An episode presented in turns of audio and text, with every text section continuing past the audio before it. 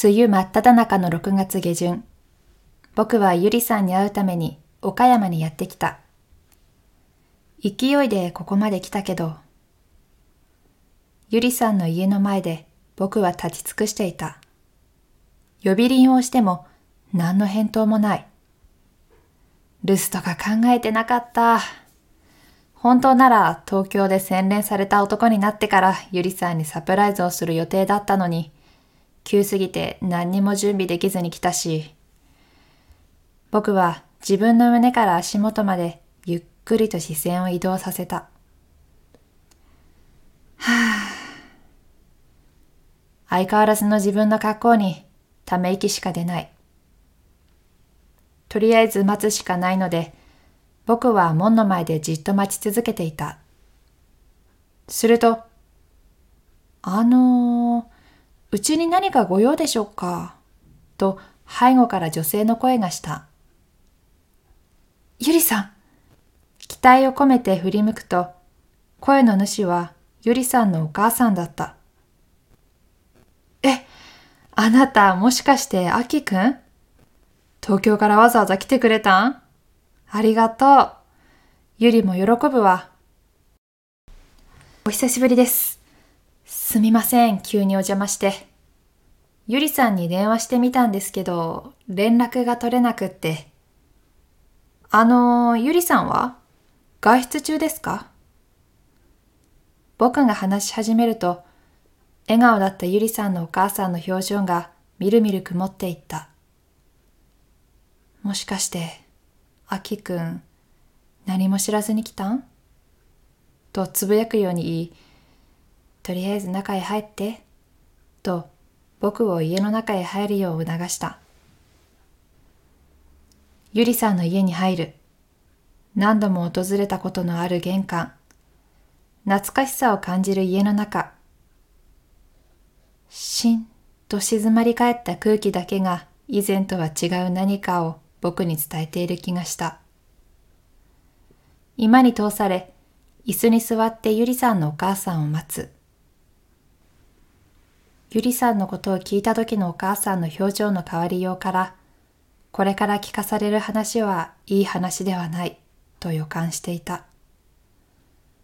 静かな部屋に自分の心臓の音だけが、とくん、とくんとやけに大きく響いていた。ゆりさんのお母さんが、あきくん、どうぞ、と麦茶を僕の前に置いた。すみません、と僕は軽く会釈をする。あのー、ね、あきくん、落ち着いて聞いてくれる？せっかく来てくれたんだけど、と静かにゆりさんのお母さんが話し出す。ゆりはもういないの。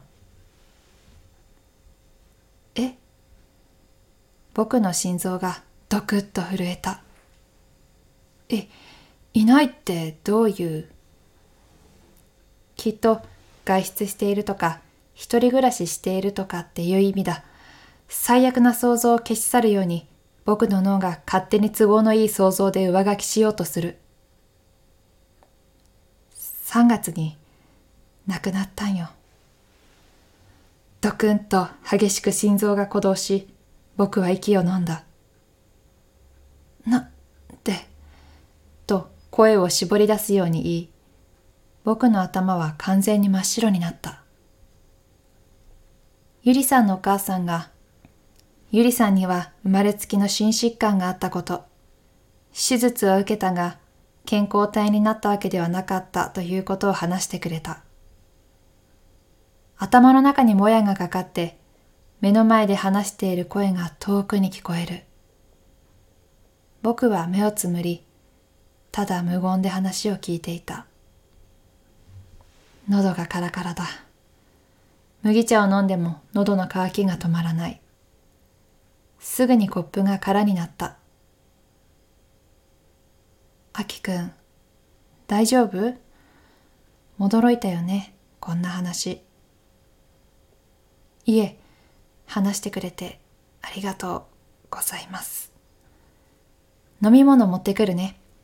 と、ゆりさんのお母さんは言い、席を立った。僕は唖然としたまま窓の外を見た。窓の外には庭があり、見覚えのある青い花が咲いていた。バッグから写真を取り出して窓の外の花と見比べる。この庭の花だ。その花、とゆりさんのお母さんが写真を見て言う。ゆりさんが送ってくれて。そう。その花はこの地域じゃ結構いろんな場所で咲いててね。今ある庭の花は少し前に咲いたんよ。だから、去年撮ってた写真かな。はい、飲み物どうぞ。あ、すみません。と言い、一口飲む。甘。甘い香りと味が口の中に広がる。甘い刺激で止まっていた思考が少しずつ動き出すような気がした。僕を見ていたゆりさんのお母さんが、アップルティーにしてみました。と言い、優しく微笑んだ。これね、ゆりが好きでよく飲んでたんよ。と言い、ゆりさんのお母さんも一口飲んだ。そうなんですね。ずっと一緒にいたのに、僕、知らないことばかりです。心臓のことはゆりに口止めされててね。口止め？と僕が言うと、ゆりさんのお母さんが、うん、とうなずいて話し出した。多分ね、あきくんに気を使わせたくなかったんじゃないかな。でも、ゆり、心臓が悪いようには見えなかったでしょ？はい。心臓のことはいつも気にかけて生活していたけど、私もゆりの元気な様子を見て、わざわざあきくんに言うことでもないだろうと思ったんよ。でもね、本当は息苦しいとか何か症状が出ていても黙ってただけみたい。3月に倒れた時にはもう手遅れだった。ゆりさんのお母さんが自分の涙をそっと拭う。あきくんには感謝してるんよ。あきくんが引っ越してきてから、ゆりの笑顔が増えてね。あなたたち本当の兄弟みたいに仲良かったでしょあきくんが東京に行ってからはひどい落ち込みようで。でも手紙が届くとすごく喜んでいてね。あきくんのこと大好きだったんよ。だから今日は来てくれて本当にありがとう。お礼を言われても僕は何も言えずうつむいたままでいた。あきくん、東京には明日帰るん？いえ、あまり時間が取れなくて、今日帰ります。そう。じゃあ、ゆりにお線香だけでもあげていって。と、ゆりさんのお母さんは言い、仏壇の前に案内をしてくれた。仏壇に向き合っても、ゆりさんが亡くなったなんて実感が湧かなくて、僕は機械のように無感情で線香をあげた。僕が帰るとき、ゆりさんのお母さんが門まで送ってくれた。あきくん、駅までどうやって帰るん？あ、バスで。あの屋根のあるバス停？はい。そう、なんか雲行きが怪しいから急いでバス停まで行き。傘貸そうか？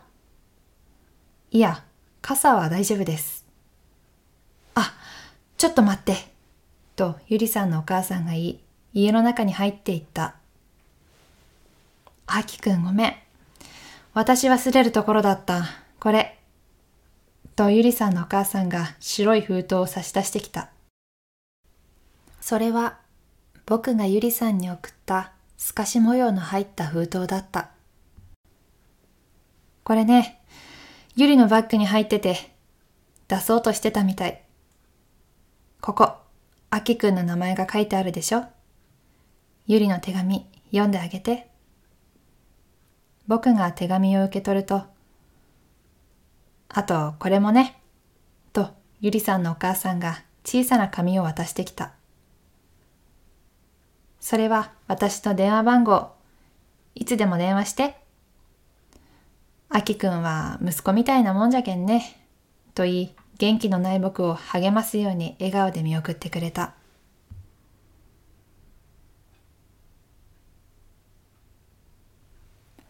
俳優ユンさんでラブレター6サプライズを朗読しました。ゆりさん、やっぱり亡くなってしまっていたんですね。青い花の写真だけが送られてきた時に少し嫌な予感はしていましたよね。久しぶりに岡山に帰ってゆりさんに会おうとお家の前まで行ったのにこんな結果になってやるせない気持ちだろうなと思いますゆりさんもどんな気持ちで青い花を撮影して送ったのかなっていうふうに思いますねえそして最後にお母さんが渡してくれた最後の手紙には何が書かれているんでしょうかそれでは今日もお話聞いていただきありがとうございました。また次回の放送でお会いしましょう。北にゆりでした。